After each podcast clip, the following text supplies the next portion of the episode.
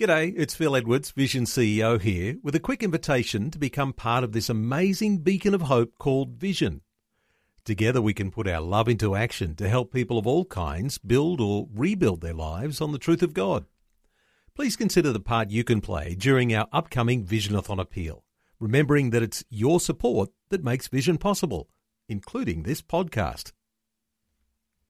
Vision Christian Radio is all about connecting faith to life. From inspiring stories about the struggles we all face, to helping you understand the issues going on in the world, to clear and understandable Bible teaching, all peppered with great Christian music, the latest news, and even a few laughs along the way. You're about to experience just a small part of what we do. For the full experience, tune into a Vision Christian Radio FM or AM station near you. Listen online at visionradio.org.au or, or download, download our free app. Well, it's a Monday morning, means it's time for us to catch up with what's happening in the murky world of politics, joined by Martin Iles from the Australian Christian Lobby. Martin, good morning. Good morning, Ken. Straight from the straight from the Merck and Mire to come and talk to you. well, let's uh, let's start with uh, hoping. I guess what they're hoping it will do is clear the Merck and Mire from the atmosphere, um, oh, as yes. uh, the Paris Agreement on climate change. That's uh, uh, they're reckoning that they want to keep the rise in global temperature down to less than 2 degrees, ideally 1.5 degrees. Yes. Um, look, this all confuses me uh, a lot. I mean, quite divorcing um, what anybody thinks about climate change, whether it's happening, whether it's human caused or whatever. Um, uh, there's an interesting analysis of the uh, summit itself and the treaty itself written up by uh, Bjorn Lomborg, who is a guy who believes climate change is real, who believes that people can influence um, climate change. Uh, and he, however, is sceptical about the methods that are used to combat it. They're very expensive and mostly ineffective. And so it does confuse me an awful lot the way that they go to all of this effort. They get delegates, thousands upon thousands of delegates flying in from all around the world.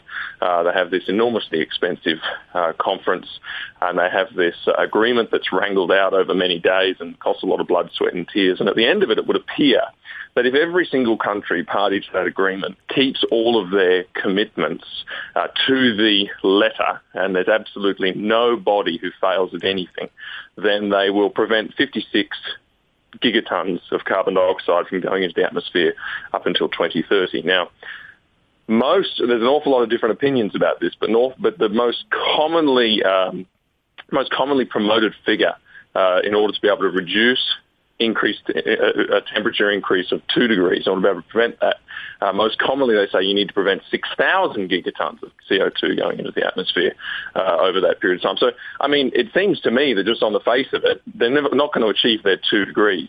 Um, so it's, it's surprising to me. Uh, I'm not sure where ideology comes into all this and where practicalities come into all of this.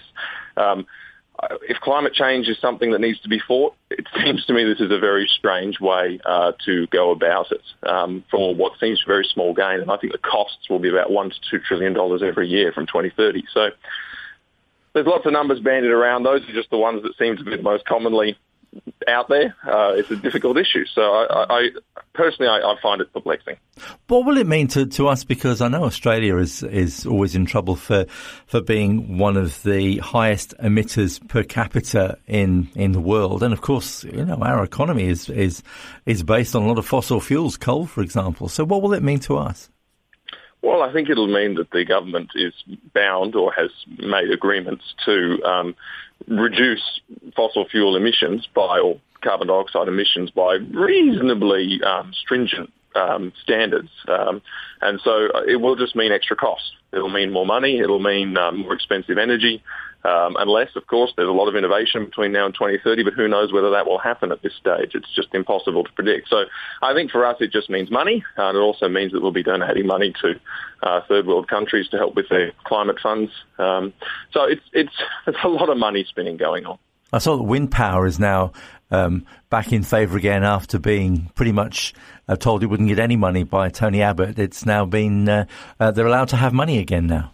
Yeah, that's reflective, I think, of the policy directions of, of the two governments. Um, I think the one the former government, the, the Abbott government, was very keen on uh, making fossil fuels cleaner, uh, particularly because they're cheap, and particularly because I think they, the philosophy is that the third world, the easiest way for them to get out of the uh, to get out of their predicament where they're belching out emissions is for them to modernise. And so you give them cheap energy now so that in the future they're modernised and that's the best and the cheapest way to go about it.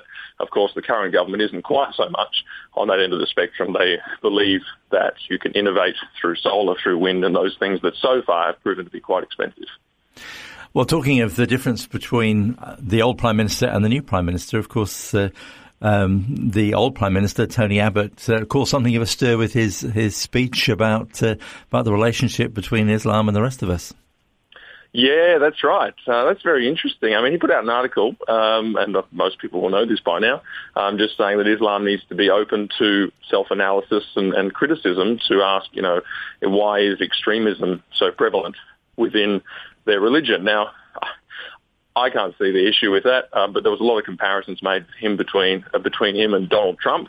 Uh, now, Donald Trump has asked that Muslims should be registered and completely denied immigration, and you know, he said some really extreme things over in the US, which are quite different, and I think not as um, not as thoughtful as what Tony Abbott has said. So I don't think that there is a comparison to be made there. Firstly, uh, and secondly, I can't think of anything more reasonable. I mean, it's worth it's worth asking why is uh, Islam the, the source of so much violence at the moment? And in fact, if you start to have this conversation, you realise that it's been the source of so much violence for a very long time.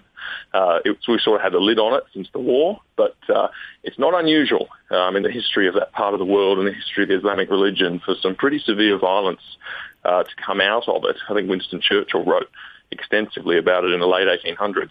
Um, so it's a conversation we should have, and uh, I think that political leaders should be a little bit more bold about having it, particularly um, a little bit more bold about standing up for values. Um, seems to be a bit of an there's an identity crisis uh, in the West, and we sort of don't know how to address this kind of extremism uh, because we don't really know what we stand for. Because it's interesting at the moment, uh, Angela Merkel, the Chancellor of Germany, uh, who was voted by Time magazine as the Person of the Year for 2015, she's now pulling back from the open border policy that Germany had before, and and is now saying, look, we, just can't take we can't take all these people, and there are all these stories of people coming across the border into Germany uh, who are extremists. Yeah, I mean, I don't want to. Um I don't want to pour cold water on Angela Merkel's win with the award. I'm sure she she deserves that. She's been around for a long time, done a lot of great things. Um, but I think on the open borders, um, it is it is telling that the German even Germany is actually trying to uh, stem the tide there with some pretty serious actions. Um, and uh, you know, I was talking to you, Alan, um, a few weeks ago, and it was just after Tony Abbott had made his Thatcher uh, lecture mm. speech, and he got criticised a lot. Um, I think he was misunderstood, or perhaps not misunderstood, but I think the criticism was not necessarily well founded that he had said that, you know, the open borders is going to lead to disaster. Um, it's foolish. Um, and of course, he got criticised, but here we are in a situation where most European countries are now going, okay, we've got serious problems. Um, and so there's probably some truth in that. Um, and she's winding back the borders, and, and, I think that that's that's just wise. I mean, governments have obligations uh, to their people; they've got obligations to their countries to to keep them safe. Now, finally, closer to home, a bit of a sad sad day because we heard over the weekend of the death from cancer of John Bannon, the former South Australian uh, premier. Um, yeah, that's right. Um, John Bannon, I think he was one of the longest serving Labor premiers. He served for 11 years in South Australia, and I suppose a, yeah, a reminder to us that uh, there used to be long-serving governments, um, and uh, in this day and age, when we're replacing a prime minister and even premiers in Queensland and Victoria in, in sort of no time at all, uh, maybe time to yeah, respect the office a little more, uh, keep them in a little longer, um, and uh, give them an opportunity to, to, to actually make a name for themselves and be remembered. Always good to talk to you, Martin. Thank you very much indeed. We look forward to talking to you again at the same time next week. You too, Alan. Always a pleasure. Thanks. Before you go, thanks for listening. There's lots more great audio on demand, or you can listen to us live at visionradio.org.au. And remember, Vision is listener supported. Your donation, large or small, will help us continue connecting faith to life for hundreds of thousands of people across Australia and around the world. Learn more or donate today at visionradio.org.au.